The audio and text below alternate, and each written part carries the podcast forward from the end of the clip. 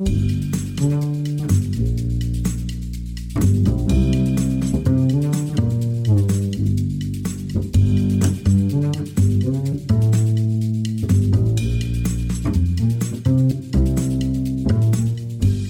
Привіт, друзі! З вами знову аудіовітальня подкасту Наразі без назви. Мене звати Богдана Неборак.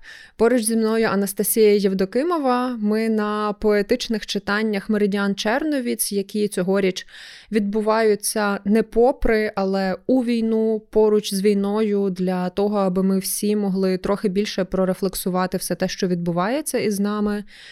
І ми також продовжуємо говорити до вас і записуємо бонусний епізод е, нашого подкасту для того, аби нарешті відповісти на ті питання, які ми від вас отримали тому що наша аудіовітальня дуже велика, простора, і в ній вистачає місця для всіх, і для тих, хто пише про війну, для тих, хто читає про війну, а точніше для тих, хто пише і читає під час війни, зокрема про нас з вами.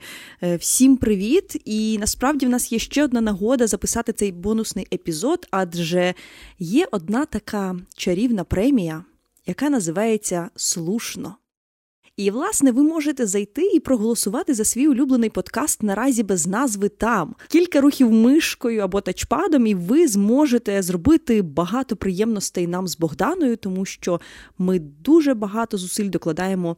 Щоб наш подкаст ставав кращим, цікавішим, і наш діалог з вами тривав. Е, так, а ще це нагода підтримати українськомовний подкаст про культуру, і я переконана, що у цій аудіовітальні для всіх це буде за велику приємність. Словом, приєднуйтеся, голосуйте е, на премії слушно.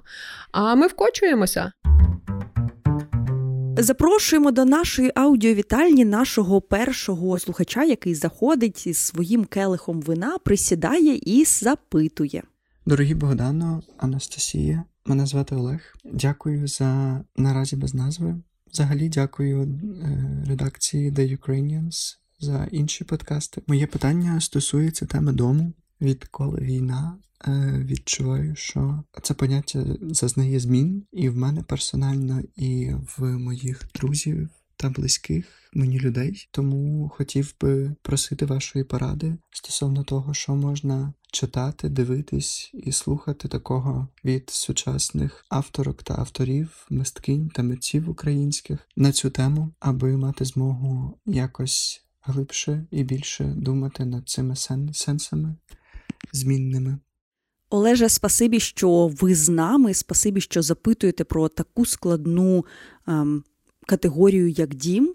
На початку квітня я читала франківську навіть про це лекцію, про те, як література, українська література розуміє поняття дому, поняття цього архетипу, поняття цього концепту. Це культурне поняття, адже це і певний простір сконструйований руками, і певний простір вимріяний і видуманий тим, хто в ньому живе, тим, хто його створює, хто його наповнює. І я розумію, що всі ми, українці, за цей час, за ці півроку, зіштовхнулися з різними категоріями дому: дому забутого, дому втраченого. Дому віднайденого. І кожен з нас мав можливість з цими категоріями пожити, по існувати з розумінням того, що наш дім може бути забутим, він може бути втраченим, він може бути віднайденим. Також в українській літературі є тема бездомів'я, коли у героїв відсутній дім, і вони шукають, куди би їм пристати, і де цей дім знайти, де оселитися. і почати будувати його з нуля. Так, наприклад, Тарас Шевченко мріяв про свій дім, і він писав про те, що дім це певний рай, це певна модель. В кінці життя, вже в 1860-х роках, наприклад, в нього була кохана е, Лекерія, і він їй присвячував різні тексти. Є текст Л. крапочка, і там він каже: поставлю хату і кімнату, і сад райочок посаджу. Тобто потрібно знайти цей свій простір. Він навіть малював його, моделював цей дім, який має бути десь біля Дніпра, на кручі, на своїй землі. І от дім у Тараса Шевченка це така відправна точка для того, щоб говорити взагалі про дім в українській літературі. Бо українські письменники знаходили дім і втрачали так. Герой Демонтовича у романі Без ґрунту, який повертається у рідне місто, в рідний Катеринослав, Дніпропетровськ, міркує про те, яким є його дім, адже сучасна людина взагалі виробила звичку не мати свого кутка, не мати того, до чого вона може прив'язати себе, не мати свого ґрунту. Ну, те, Роман, що ти говориш, ґрунту. це ніби навіть е, щось було доволі модне і трендове. Здавалося, що якщо ти можеш все зібрати в один наплічник, усе, що тобі важить у твоїй квартирі, е, то ти крутий, бо ти можеш знайтися будь-де. А виявилось не все так просто. Так, не все так просто. Бо про втрачений дім сьогодні, наприклад, пише і Наталя Гуменюк в збірці репортажів Загублений острів, коли пише про Крим, так і тих е, кримських татар, які, наприклад, змушені були покинути свій дім. Про дім е, пишуть і автори, які розглядають тему будинку слово. І, наприклад, є романи Клавка і Юра Марини Гримич, які надзвичайно популярними стали в певний момент і отримали нагороди літературні в Україні кілька років тому. Це романи про письменницькі будинки, зокрема про будинок Роліт, будинок, де в центрі Києва на перехресті вулиць Богдана Хмельницького і і ще якоїсь вулиці, я забула якої, є будинок ем, письменників, де жили письменники, радянські письменники, де вони гуртувалися, де жили потім наступні покоління їхніх нащадків, і які інтриги творилися навколо цих будинків. Тобто, насправді до теми дому українські автори постійно поверталися, і тут важливо знайти того, хто тобі резонує, хто промовляє так, як ти. Нас дуже багато є слухачів і слухачок, які слухають нас за кордону, які далеко від свого дому, або для яких Україна є другим домом. І таким слухачам і слухачкам можна порадити. Текст Василя Махна Дім у Бейтінг Голоу, бо Василь Махно давно поїхав із рідної Тернопільщини, але він постійно подумки повертається до свого Чорткова. Він пише про Манхеттен, але думає про Тернопіль. Він прогулюється вздовж Місісіпі, але міркує про, про рідний збруч. І от, власне, ці перегуки постійно присутні, бо навіть автори, які перебувають далеко за межами дому, все одно увиразнюється у них це відчуття, і про це ми говорили. У нашій секретній аудіовітальні з нашими відвідувачами київського лайву. Якщо ви амбасадор чи амбасадорка за Ukrainians Media, ви маєте доступ до цих секретних аудіовіталень у групі в Фейсбуці, і ви маєте можливість послухати цю розмову. Чи пригадується тобі, Богдано, ще якісь тексти про дім, про це відчуття дому? Окрім того, що ми говорили насправді про бездомів'я у Сергія Жадана в інтернаті. Це наш другий епізод, це був лише старт, але тоді ми говорили про те, що цей Паша, цей е, вчитель, не має місця, куди йому повертатися. Насправді немає місця, до якого він був би прив'язаний, яке було би для нього достатньо важливим, щоб це було аргументом, чому він має здійснити свою одіссею. Е, мені дуже сподобалася та добірка текстів, які ти запропонувала. Е, а от е, я коли слухала Олега, то одразу згадувала: у нас недавно на Ukrainians вийшло інтерв'ю з Оксаною Забушко, яке я мала щастя зробити. І моєю якоюсь первісною ідеєю було розпитати Оксану Забушко, навіщо вона писала свої два романи і що вона хотіла ними досягнути. І коли ми з нею дійшли до теми музею покинутих секретів, то Оксана Забушко одразу сказала, що е, вона хотіла би написати роман Дім, бо вона відчувала, що такого роману нам бракує. Він буде великий, у ньому буде багато кімнат, е, певна кількість поверхів, будуть балкони, амфілади і так далі. Їй хотілося, щоб у цей роман можна було зануритися, сховатися, взаємодіяти з ним, так як ми можемо з домом. Бо знову ж таки, дім це різні простори. Там буде підвал, там буде горище, там буде твоя дитяча кімната і шафка, в якій ти ховав якісь артефакти свого дитинства, ну і так далі. Ми про це теж безконечно довго говорили у подкасті. І мені здається, це трошки читінг, але. Насправді, кожен текст української літератури е, це текст про дім. Е, ми з тобою, Настю, теж неоднократно повторювали цю неймовірно відому цитату Гайдегера про те, що мова це дім буття, і я постійно відчуваю це е, тепер, особливо ці уже понад півроку. Я думаю, багато людей, які певним чином з мовою працюють, вони це відчувають зараз. Тому е, для мене найчеснішою відповіддю буде те, що для мене е, кожен класний текст українською е, це текст про мій дім, і в ньому я почуваюся удома. Я думаю, щоб продовжити цю розмову про дім, про Україну, про важливі теми, нам варто запросити ще одного нашого слухача, який ось вже тут з нами в аудіовітальні і може поставити своє запитання. Добрий день, мене звати Олексій. Я киянин, хоча давно із Києва поїхав і давно вже живу за кордоном. По-перше, дуже дякую вам за подкаст слухаю, переслуховую з чимось, погоджуюсь і плюсую, з чимось сперечаюсь і дебатую прямо під час прослуховування. Але найцінніше це те, що це цікаво, це поживно, це спонукає до власних думок. Дякую за можливість залишити цей аудіовідгук і, зрештою, поставити запитання. Яке народилося з думок, що були в свою чергу спровоковані от епізодами в яких ви говорили про місто підмогильного, про Московіаду Андруховича. Я почав думати про географічний територіальний вимір української, особливо от української сучасної літератури. Там, для прикладу, Галичина, Прохаська і Андруховича, Львів Винничука, Харків Жадана чи Схід Михеда е, і Жадана. Оця українська географія, українська територія, український простір в найбуквальнішому сенсі цього слова. Як це проговорено, осмислено, відрефлексовано українською сучасною літературою? І отак, подорожуючи літературною мапою, я подумав про регіон, про який ми всі зараз думаємо останні кілька місяців особливо.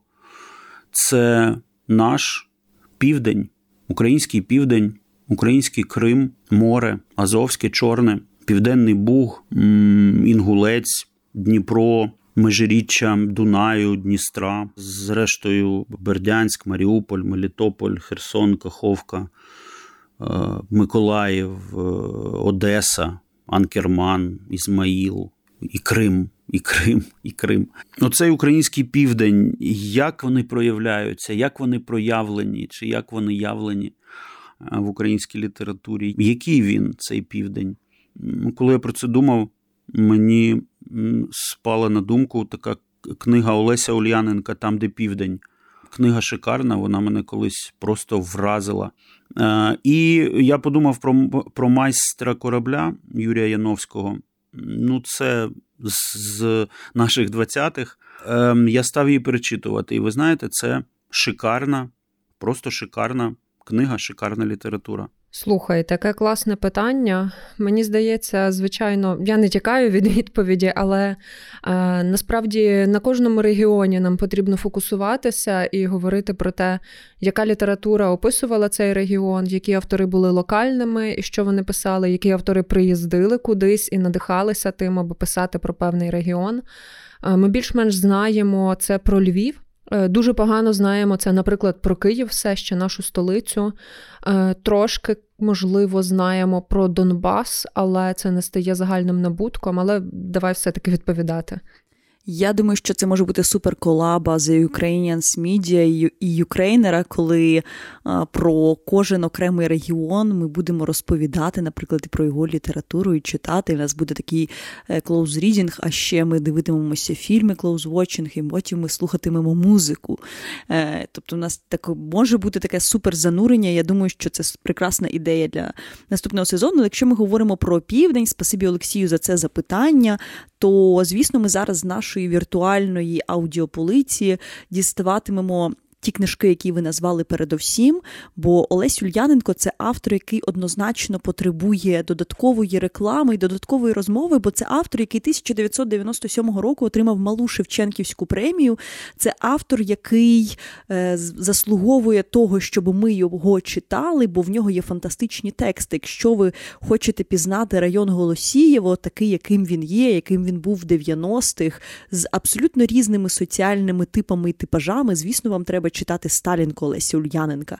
Якщо ви хочете пізнати Київ нульових, то це квіти Содому. А якщо ми говоримо про страшний подекуди, бандитський часом, зневірений пропащий так само Миколаїв, то варто читати там, де південь. Це роман, у якому автор. Олесь Ульяненко дає певну віру, віру в своїх героїв, бо шансів на те, що в них буде краще життя, шансів на якесь майбутнє в них зовсім мало, ще менше, ніж у героїв Жадана в його інтернаті. Але все одно він хоче підтримати свого героя-підлітка. Він вірить, що цей герой може вирватися з цього оточення, з е, кола всіх цих бандитів і наркоманів, що він може змінити своє життя, бо він ще юний. Але от чи вдасться цьому героєві? І якимось його прототипам це здійснити, це те, що залишається під питанням. Це одна історія. Зовсім інакшою, звісно, є історія майстра корабля, фантастична історія про Олександра Довженка, Юрія Яновського і Одеську кіностудію, такий романтичний образ е, Одеси і того, якими є любовні трикутники на цій кіностудії, того, якими є різні перипетії, бо Яновський дійсно майстер слова. а Майстер корабля це роман, який зачаровує. Якщо ви хочете почитати про літню Одесу, читайте майстра корабля. Але також варто згадати про Танжер е, Івана Козленка. Це ще один роман про Одесу, в якому Козленко працює з цим міфом, де Одеса пишеться не з двома літерами С, за що так довго всі ми, діячі української культури, боролися з однією С, і це якась певна українська Одеса. Так, це класний приклад і точно добре продовження до Яновського, тому що е, Козленко пише фактично не так альтернативну історію Одеси, але е, це як з багатьма дискусіями е, у тих містах, де був присутній як російський, так і український компонент. Коли хотіти, можна розказати історію Одеси доволі проросійсько, і е, Дмитрій Биков, який роками до Одеси приїздив, саме цим і займався. Але можна розказати історію цього міста саме так, як робить це Іван Козленко. І знаєш, я йому дуже вдячна за те, що він пропонує нам цю альтернативу і е, насправді робить один із перших кроків і показує, що так теж можливо. Це можна продовжувати, це можна вводити у поп-культуру, у м, різні проекти, в яких буде розповідатися така історія Одеси. На сайті Літакцент є дуже класна стаття Ярини Цимбал про різні репортажі українські, перші репортажі 20-30-х років. Ми залишимо в описі до епізоду е, цю статтю, і там йдеться про те, що насправді українські письменники-репортажисти писали дуже багато про морські подорожі, подорожі в далекі невідомі краї. І серед таких подорожей варто відзначити і художній цілком собі текст Миколи Трубилаїні Шхуна Колумб текст, який сьогодні є навіть е, в рекомендованій літературі для прочитання в шкільній.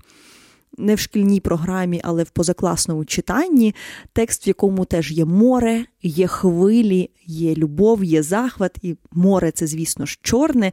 Тобто творів, у яких є м, ось цей приморський вайб, достатньо, і варто їх шукати не лише серед сучасної літератури, варто говорити про класику, бо коли ми говоримо слово Херсон або Херсонська область, ми, звісно, згадуємо відразу Дніпрову чайку. І найпростіше, що можна прочитати, це її новелу Хвиля. Коли ми говоримо про море і хвилю, ми говоримо також про Лесю Українку. В неї є не лише вірш Хвиля з фантастичною ритмікою і римою, яка строфою, яка рухається так, як рухається по морю хвиля, бо вона хвиля рве, вал, гуде, нападе. І от в цьому всьому вирі можна дуже довго купатися, але в. В одному з перших поетичних циклів Лесі Українки Подорож до моря є тексти про Одесу, бо героїня цього ліричного циклу рухається з півночі, вона рухається з Волині рідної. Вона з нею прощається, каже: Прощай, моя Волинь, я їду від тебе надовго. Вона рухається через Поділля, через степи і, зрештою, опиняється біля моря. І ось цьому узбережжю присвячена найбільша кількість текстів в циклі. А я ще подумала про Чорне море, і насправді для мене найяскравішим читацьким спогадом про Крим є. Дівчина з ведмедиком Віктора Петрова Домонтовича, де герої їдуть туди, у Крим, і так гарно описують цей Крим, що тобі одразу хочеться побачити цієї хвої, подихати цим соленим повітрям. Насправді текстів про Крим теж є доволі. Якби ми застановилися над тим, аби зробити вибірку поезії, яка би була присвячена саме е, цьому кримському українському півострову і Е, що він дав Україні, то ми би дуже легко набрали дуже багато текстів першорядних авторів. Е, я не читатиму, але от пригадався мені також текст, який може захочуть прочитати наші слухачі. Е, текст Оксани Забушко, який називається Крим, Ялта, Прощання з імперією. Ем, дуже цікавий вірш для продовження наших деколоніальних практик. Оскільки ми заговорили про поезію, то я хочу запросити нашу слухачку Анну, яка має також своє запитання. Ем, Анно, будь ласка, заходьте. Доброго дня, мене звати Анна. Дякую вам за ваш підкаст. Дуже відкрили для мене багато авторів, творів. У мене таке питання: як полюбити поезію і чи взагалі потрібно її любити, якщо я люблю читати прозу? Дякую вам. Е, дякуємо, Анно, за питання. Е, цього разу почну я, і моя така перша емоційна відповідь полягає у тім, що е, мені здається, що з читанням мають бути любовні стосунки, і якщо читати поезію не хочеться і не подобається, вона не працює з вами, то це абсолютно нормально і в цьому немає жодної проблеми. Втім, якщо ви ставите це питання, то напевно вам таки хочеться спробувати. І з читанням поезії така справа, що чим більше її читаєш, тим е, краще розумієш, як вона працює, тим більше маєш інтертекстів, які дозволяють тобі поєднувати ниточки. Бо, скажімо, дуже складно зрозуміти Сергія Жадана, якщо не читати перед тим, ну, як мінімум, Михайля Семенка і Євгена Плужника. Хоча, а вже ж можна насолоджуватися текстами Жадана і без е, цього розуміння. Дуже важливо знаходити свої голоси і своїх авторів та авторок, е, які спрацюють е, саме з вами. Тут важливо пробувати, а коли хочеться таки пробувати, то мені здається, немає кращого варіанту в Україні спробувати почитати поезію, ніж антологія Івана Малковича від Тичини до Жадана, в якій є як е, такі навіть доволі об'ємні добірки культових е, і канонічних українських авторів, так і іноді текст чи два.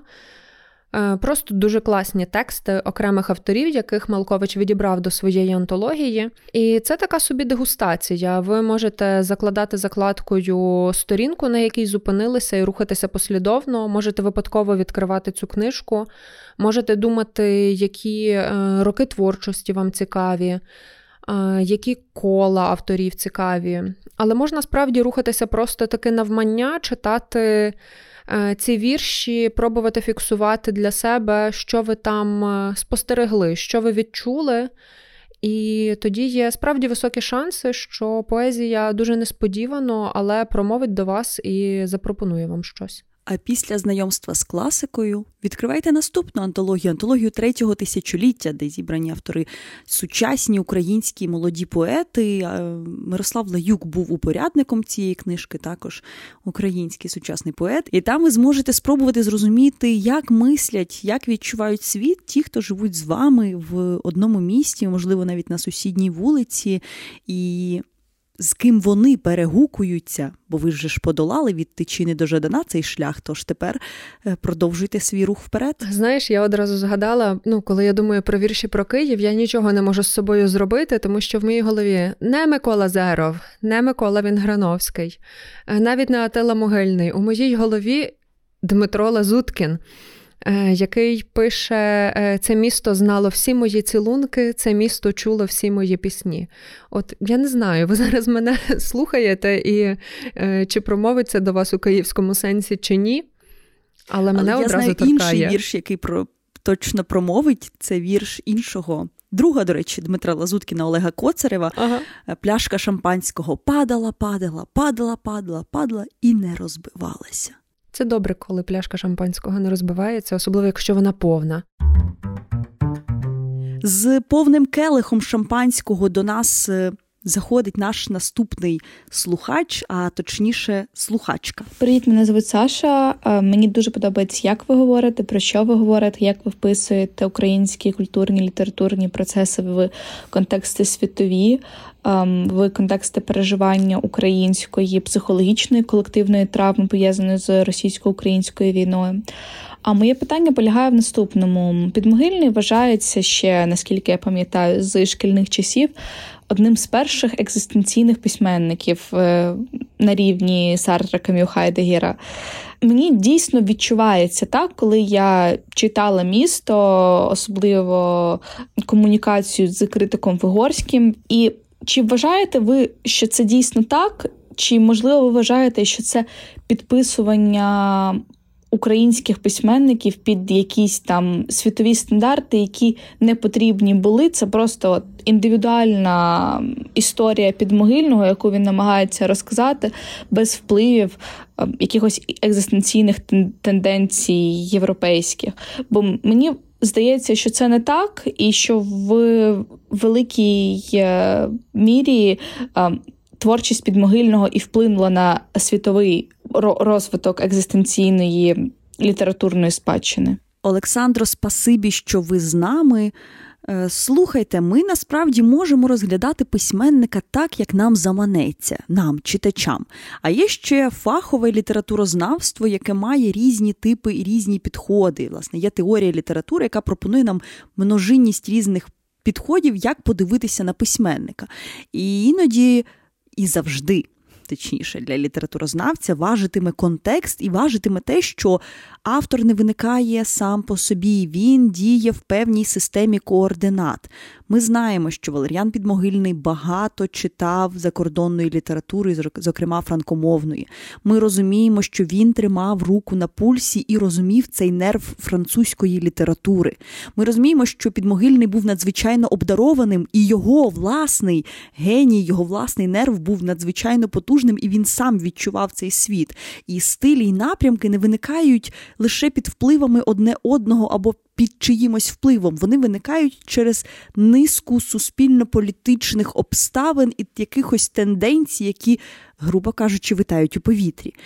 Про екзистенційні мотиви, екзистенціалізм у підмогильного написані цілі кандидатські дисертації. Найсвіжіша захищена я перевірила в 19-му році у Львові, яка так і називається екзистенціалізм у творчості Валер'яна Підмогильного. Закликаю вас знайти і почитати, бо там написано про те, яким є стан абсурду, якою є нудота, яким є відчуття свободи у героїв Валер'яна Підмогильного. Я ще подумала про таку річ, е, що е, коли ми говоримо про добру літературу, а тексти Валер'яна Підмогильного це дуже добра література.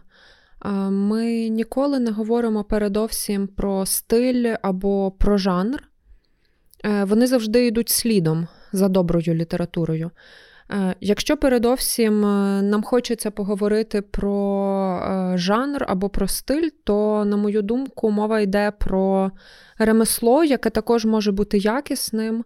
Але для мене колись став е, таким дуже прикметним приклад. Е, який я вже і не пригадую, де прочитала чи почула, але він стосується е, жанру детективу і роману Умберто Еко Ім'я Троянде. Ну, ми ж не говоримо про те, що Еко класний автор детективу. Ми говоримо, що це роман дуже хороший, тобто визначальним є саме роман. А за доброю ідеєю, яка вбрана у добру літературу, іде усе інше. І це взагалі класний спосіб перевіряти тексти, мені здається. Коли нам дуже хочеться його чітко посегрегувати і засунути у якусь шухлядку, то це такий підхід е, доволі холодний і в чомусь бібліотечний.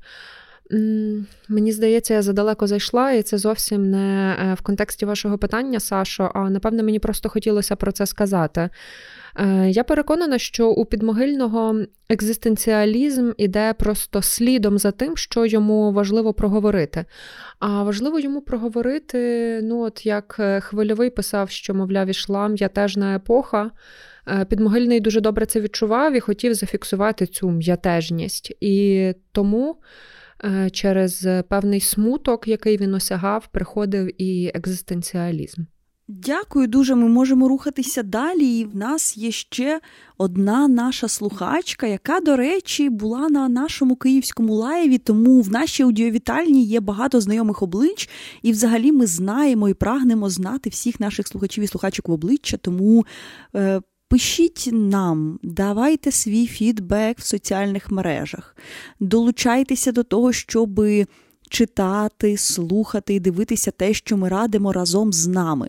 Долучайтеся до спільноти The Ukrainians Media, щоб бути з нами на одній хвилі, брати участь в читацьких клубах, в різних активностях, щоби бути з нами в одній еко. Екосистемі, але якщо ми вам уже обридли, то якщо ви просто долучитеся до спільноти The Ukrainians Media, там ви знайдете інших однодумців, не Богдану і не Настю. І насправді це теж класно. А ми будемо слухати питання від Гаї. Вітаю, мене звати Гая, е, я з Ірпіня. Я вже мала змогу на щастя поставити питання протягом е, запису київського лайву. Тоді я запитувала про те, що порадити іноземцям та українцям почитати для того, щоб відкрити для себе е, або з нуля, або наново українську літературу. І розвиваючи цю тему, мені хотілося б запитати вас про те яким ви бачите шлях трансформації шкільної освіти в напрямку літератури? Тому що зараз ми отримали безпрецедентний шанс е, змінити. Вектор руху освіти, е, побороти ті е, викривлені наративи, які, на жаль, часто формували в дітей абсолютно інакшу картину сприйняття української літератури. Як нам скористатись цим шансом? Е, як кожна людина в свою чергу може вплинути, можливо, навіть на державні установи або механізми на міністерство для того, щоб були внесені коректні зміни в програму, і загалом як зробити ці зміни екологічними, обдуманими, виваженими, щоб вони мали ефективний результат, і ми могли виховати дійсно свідоме е, покоління, яке розуміє і сприймає в правильному і, скажімо так, адекватному ключі українську літературу. Е, Гаю, дякуємо за це питання. Е, я хочу порадити статтю, про яку сама часто думаю, і яка дуже доступно написана. Це стаття такого літературознавця з Австралії, е, україніста Марка Павлишина, яка називається Канон та іконостас. І в цій статті Павлишин пояснює різницю власне, між підходом до літератури у контексті канонотворення, такому, наче здоровому підході, та іконостасу. Е, звідки береться іконостас? Він виникає у пострадянських країнах, де умовно познімали портрети Леніна і натомість трошечки посунули портрет Шевченка, Франка і Лесі Українки. Е, до купи тих авторів, які були дозволені, досипали всіх тих, хто був репресований, і просто відкрили їхні імена. Е, відсутня була робота із культовими авторами, які були у шкільній програмі в радянські часи, які вимагали переосмислення. Е, також відсутня була робота із розстріляним відродженням. Це все поволі мінялося. Були фантастичні проекти. Я можу перелічувати їх десятками, але тут, напевне, першими треба називати проект Наші 20-ті, який вела Ярина Цимбал е, у співпраці з видавництвом Темпора для того, аби просто відкривати цю епоху і писала купу статей дуже популярних. Е, це постійно робила Віра Агеєва, про яку ми згадуємо. Е, коли говорити про ці три великі постаті Шевченко, Українка, Франко, я одразу думаю про просто титанічну працю, яку робить Дім Франка у Львові, який очолює Богдан Тихолоз. Хто не був е, чи хто був, я раджу всім ходити у Дім Франка, коли ви у Львові.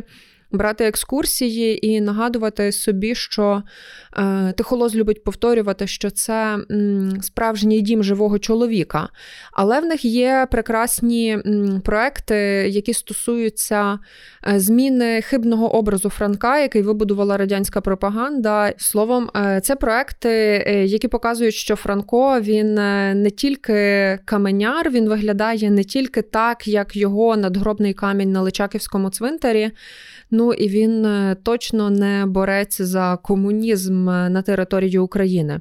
У літературознавиці Тамари Гундурової є праця Франко не Каменяр, а пізніше вона була перевидана під назвою Франко і Каменяр, яка також препарує цей міф, який був творений і дороблений саме у радянський період. Якщо це все скоротити, то для мене проблема полягає у тому, що твори треба просто читати і будувати з ними приватні стосунки для того, аби вони могли інкрустуватися у шкільну програму і стати, е, коли не улюбленими, то попросту читаними дітьми. Е, якщо тексти не читаються, не рефлексуються, не виникають постійні оновлені рефлексії, а просто як даність приймаються якісь старі трактування, які ледь-ледь видозмінилися за останні 30 років, е, то наші справи перекрі, тому що ніхто не займається власне читанням. Читання це творчий процес. Ми всі пам'ятаємо, що є три чинники літературного процесу: це автор, текст і читач, і вони рівнозначні. Коли ми викреслюємо читача із цього процесу, то не залишається нічого. Література насправді як така відсутня. Тому я би була щаслива, якби тексти по-справжньому читалися і обговорювалися в школах. А з іншого боку, ну, у нас насправді чимало проблем із. Важливими літературними постатями. Я собі так думаю, що поки, наприклад, міністр культури та інформаційної політики неймовірно турбується про долю Булгакова, але не ініціює, скажімо, проекти про Київ Підмогильного чи Київ Домонтовича, е, то нам також буде непросто, хоча незалежних ініціатив не бракує, і ми частину з них перелічили. Але дуже важливою є ця клішована політична воля.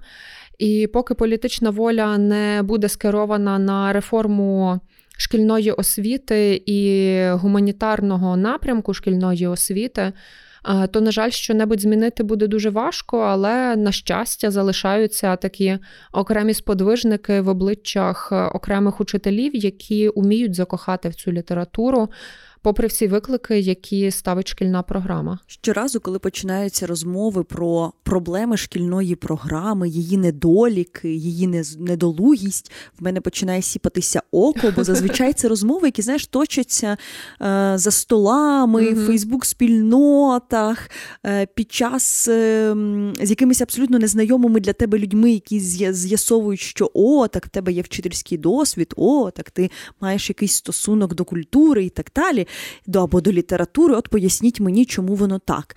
І я дуже втомлююсь від цих розмов дуже швидко, бо складно пояснити е, людям. Яким є цей механізм, а він дійсно великий і складний. Не можна взяти, клацнути пальцями і змінити всю шкільну програму. Чому це неможливо? Бо для того, щоб змінити шкільну програму, мало сказати, а давайте тепер читати Юрія Андруховича. От давайте читати Юрія Андруховича. Або давайте прочитаємо усю усю сучасну літературу за два місяці. Давайте прочитаємо усю сучасну літературу. Наступне питання це те, що окей, але хтось має сісти і написати методичний матеріал з рекомендаціями, вправами, конкретними завданнями, щоб скерувати цього вчителя, який вперше читає цю сучасну літературу, і вчителя, який вірогідно, можливо, працює в школі останні 30 років, і йому навіть довелося перевчитися із вчителя зарубіжної літератури світової спершу на світову літературу з зарубіжної літератури, тобто з російської на світову, зі світової на українську. І всім, насправді, всім цим людям, всім вчителям потрібно давати конкретні інструментарії. Ми вивчаємо цей текст конкретний для того, щоб. Для чого? Бо він порушує отакі теми. Є отакі типи героїв, є отакі конфліктні ситуації, які ми вже проходили в курсі сьомого класу, і зараз, в дев'ятому, ми до цього повертаємось. Або ми спостерігаємо еволюцію жанру і для себе щось розуміємо, ми щось бачимо. І тут найважливіше, щоб вчитель мав ці інструменти, щоб це показати, щоб це побачити. Дійсно, на першому місці є, було і буде читання. Бо всі ті, хто мені ниють, що як неможливо, як складно їм було читати, хіба ревуть воли, як ясла повні, то перше, що я перепитую, чи ви читали цей твір уже в свідомому віці. Окей, вам пощастило в лапках чи не пощастило з вчителькою, це інше. Це от окреме питання, це питання вашого навчального закладу, вибору вашого батьків або того, яким ви були сумлінним чи несумлінним учнем або ученицею. А тут питання того, що ось цей твір шкідливий для дітей. Добре, ви його перечитували в дорослому віці. Бо ті дорослі, свідомі вчителі, які сьогодні також є з молодого покоління в школі, вони розуміють, що цей текст, хіба ревуть воли, це насправді текст про особистість з біполярним розладом психологічним, який був завжди. Цей Чіпка такий, який він є, бо в нього було складне дитинство. Він такий, який він є, бо змінюються обставини навколо, і вони на нього тиснуть. Перечитайте, хіба ревуть воли, як я слаповні. Поверніться для себе до проблем кайдашевої сім'ї, зрозумійте, якими вони є. Поверніться до різдвяної пісні в прозі, зрештою, Дікенса перед Різдвом, щоб побачити цього. Е, скруджа з усіма його вадами і з усіма вадами суспільства навколо, бо зараз у вашому дорослому свідомому віці, коли ви ще й маєте такий ресурс, який називається Google, ви для себе зможете прочитати ще більше про ті часи, коли жив Дікенс, і про що ж пише Дікенс, і в чому насправді була, якими насправді були соціальні проблеми навколо Скруджа, і у вас відкриється цілий неймовірний світ. Ти нас ти говориш про таку річ, яку м, дуже складно сформулювати не гостро, яка полягає у тому, що так, е, Є багато різних проблем, е, які стосуються курсу з літератури у шкільній програмі. Але на приватному рівні їх неможливо вирішити без особистого бажання щонебудь відкрити. Е, можна безконечно довго жити у рамках е, певних вульгарних кліше про літературу, не обов'язково українську, а в принципі, що читання нудне, усе, що викладають у школі, це нудно, або вернутися до наших е, добре відомих е, стереотипів про українську літературу, яка вся в суціль про село і кріпаків, іншої немає, і всі тільки голосять і страждають. Але щоб спростувати стереотип, треба цього хотіти. І тут уже починається простір особистого вибору, е, який насправді далеко не всі готові здійснити в дорослому віці, хоча можуть, і на них тоді чекатиме приємне відкриття. Але дуже хотілося би справді цих змін у методології вивчення цієї літератури у школах, тому що це шанс для дітей не стати жертвами цих стереотипів більше.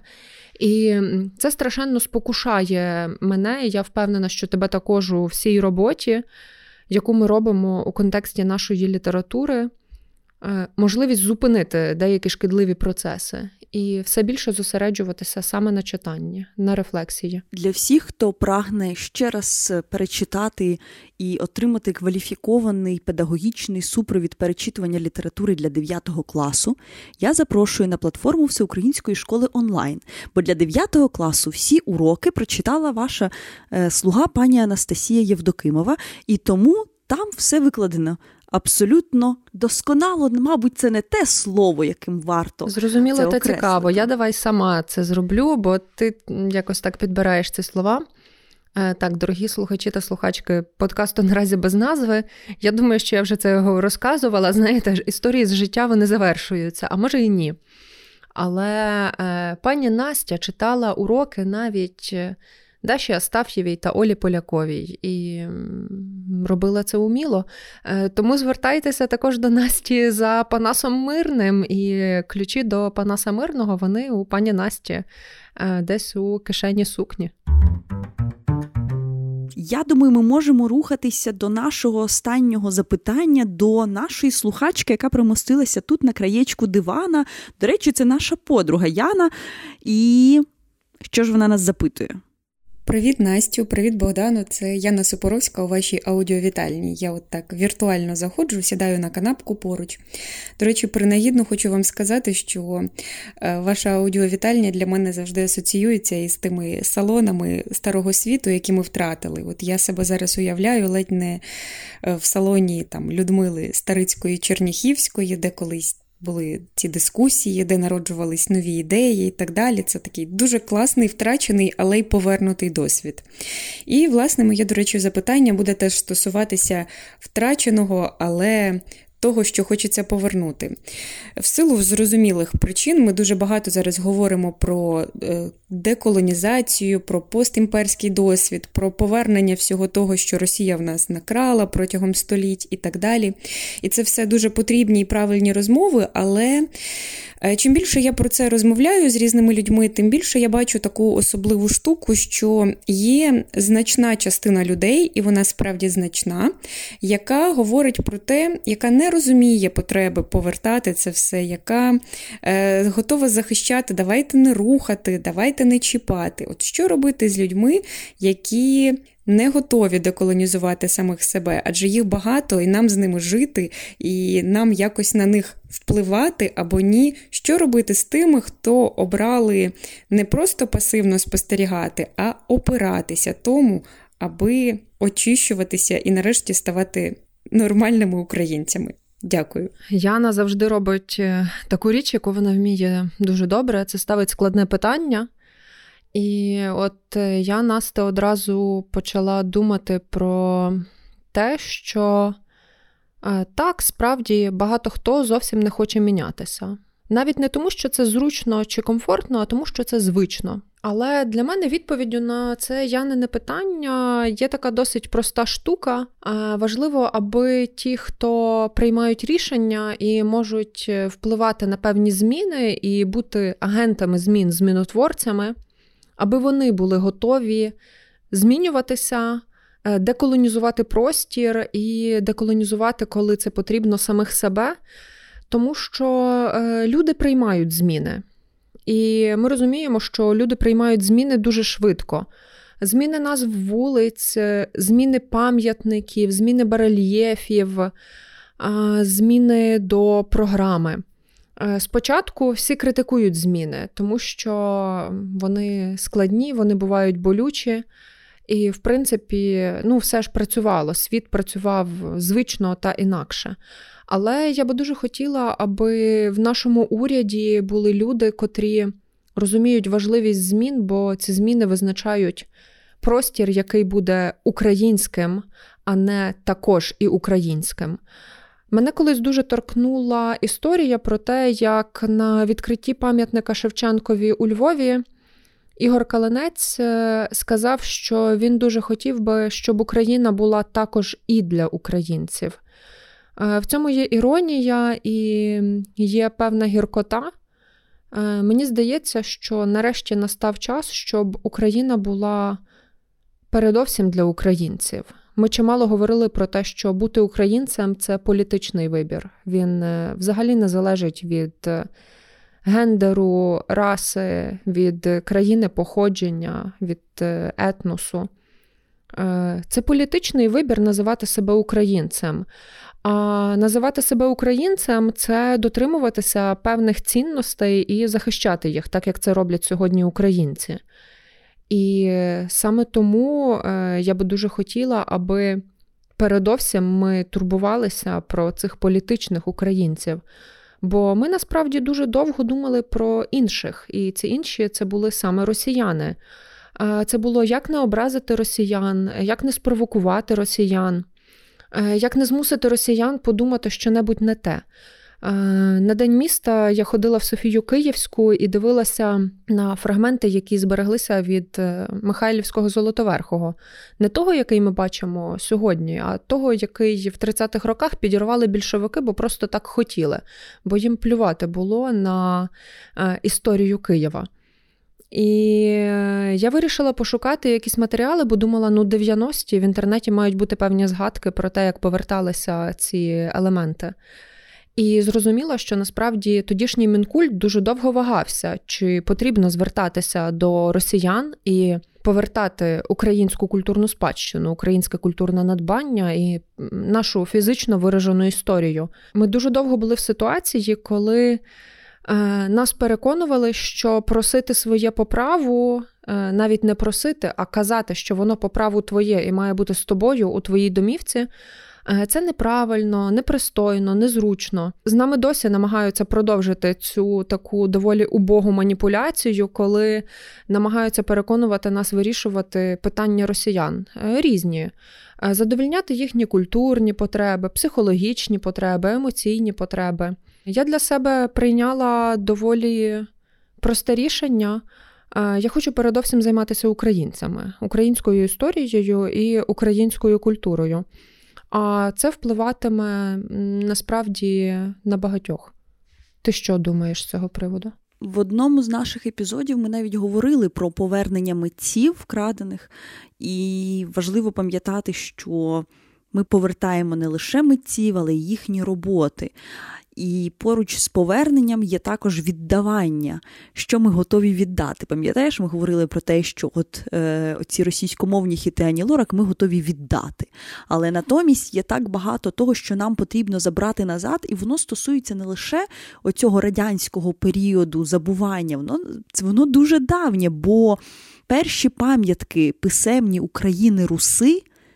Це Остромирове Євангеліє або і зборники Святослава не знаходяться на території України і ніколи тут не були. В сенсі, що їх вивезли ще е, до часів Катерини II, вони десь там поосідали в різних е, монастирях і в різних палацах. І мені це так дивно і так сумно, що перші пам'ятки, які показують українську мову, українську літературу, українське писання, книгописання не тут, не у нас. Так, ми можемо бачити копії, можливо, оригінали не такі важливі, те, що стосується пам'яток, вони давно відскановані, все давно вичитано науковцями, але що. Дуже довго науковцям, які досліджували власне цю давню літературу, е, доводилося їздити кудись в глибоку Росію або в принципі в Росію для того, щоб відчитувати це, для того, щоб створювати цей наш український культурний дискурс. А бували пам'ятки, до яких і не пускали, і цілком можливо, ми їх не побачимо, і наші діти і внуки їх не побачать, бо ну хіба що Росія розпадеться, на що ми звичайно уповаємо. Е, в підсумку ми насправді хочемо вам, наші дорогі слухачі і слухачки подкасту наразі без назви. Е, порадити новий подкаст від The Ukrainians. Е, це подкаст е, авторкою і сценаристкою, якого є Яна Супоровська. Цей подкаст називається Культурний трибунал. Яна у неймовірно грайливій манері розповідає про те, що і як ми би могли повернути нам потрібно повернути. І вона справді моделює цей трибунал. Ось ми з Настею зараз е, записуємо подкаст із території фестивалю Меридіан Черновіц, і тут ця думка також витає про те, е, що нам потрібно буде проговорювати на тих трибуналах, які нарешті стануться. Бо е, ми багато говоримо про цю Гаагу, яка вже стала просто таким кліше того, що має відбуватися справедливість, вона має здійснитися. Але ми розуміємо, що так, це має бути, але ми не знаємо, коли це буде. Е, у своєму подкасті Культурний трибунал я на різних прикладах е, артефактів, ідей, імен, наративів намагається з'ясувати, по-перше, навіщо повертати, по-друге, що і як повертати. Мені це навіть трошки нагадує такий е, початок перепису того, що нам потрібно по праву вернути собі, бо воно наше. А ще кажу: от якщо ви також любите іноді трішки хоча б позловтішатися, як і я, е, то подкаст вам точно сподобається, бо е, від сценаріїв я отримую окреме задоволення. Е, тому підписуйтеся на культурний трибунал і стежте за оновленнями. До речі, твіти Яна теж дуже класні пише, тобто можна підписуватися відразу в багатьох місцях. Друзі, нам дуже сподобалося сьогодні поговорити разом з вами в цій нашій спільній аудіовітальні. Було дуже складно відібрати питання ваші і обділити якісь увагою, але ми обмежені все-таки цим подкаст-простором. Дякуємо, що ви їх записували, бо ми мали нагоду все уважно переслухати і добряче надихнутися перед початком нашого, от не хочеться казати другого сезону, але перед тим як ми продовжимо. Ця пауза на осінні канікули нам необхідна для того, щоб відновитися, набратися сил і трішки поміркувати над форматом, але української культури, яку варто слухати, дивитися, читати, за якою варто спостерігати і стежити так багато, що ми готові продовжувати ці розмови ще безкінечно довго. І звісно, в цьому процесі шукати нашу назву, бо наразі без назви, наразі без розуміння розуміння, як називатися нам самим, як називати процеси та явища навколо. Тож до зустрічі вже незабаром. Всім чом, всім па. Почуємося. І не забувайте, друзі, не забувайте, що потрібно голосувати. Клік, І друзям клік. розкажіть. Попросіть ваших друзів теж проголосувати на премії слушно. Подкаст про українську культуру має бути не просто в топі, а всі мають розуміти, що культура не те, що на часі, а вона просто у авангарді всього. Е, голосуємо за наразі без назви. До зустрічі.